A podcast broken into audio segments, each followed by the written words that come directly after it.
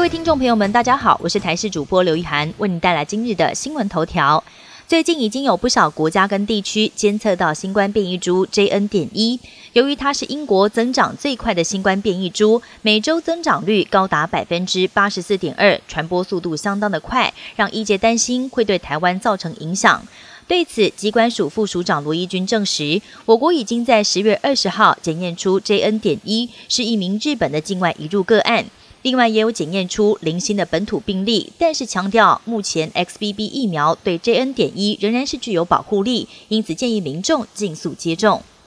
日前一百零八课纲国文科目被北一女老师痛批无耻，如今网络上又有高中英文老师发文炮轰英文科目，课本删掉了海明威、海伦凯勒跟马丁路德等经典的文学，取而代之的是半桌、妈祖绕境等文章，让老师气得说：念了这么多年的语言学和英美文学，不是只为了教下一代用英文跟外国观光客介绍台湾，但也有其他老师有着不同的看法。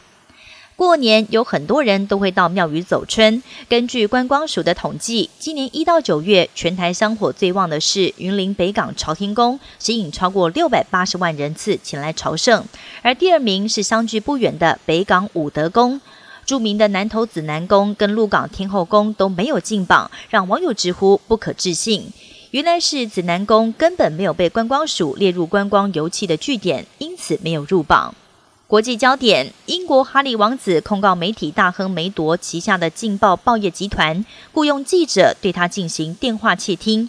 英国法院在十五号裁定，哈利王子是《劲报》集团窃听的受害者，《劲报》必须要赔偿哈利王子十四万英镑，折合台币大约是五百六十一万元。这场王室成员跟英国八卦媒体的官司传送结果，让这些八卦媒体未来在追逐王室成员的消息时，能够知所警惕。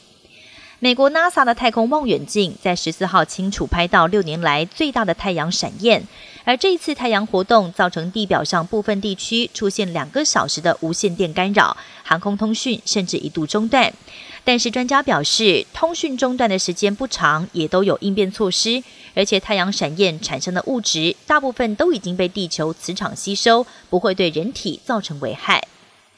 美国田纳西州最近遭遇到强烈的龙卷风侵袭，有一名四个月大的男婴意外被卷走，失去踪影。家人原本以为凶多吉少，结果竟然在附近的树上找到男婴。男婴只有脸上受到轻微擦伤，顺利的活了下来，也让大家惊呼一场奇迹。以上新闻由台视新闻编辑播报，感谢您的收听。更多新闻内容，请锁定台视各界新闻以及台视新闻 YouTube 频道。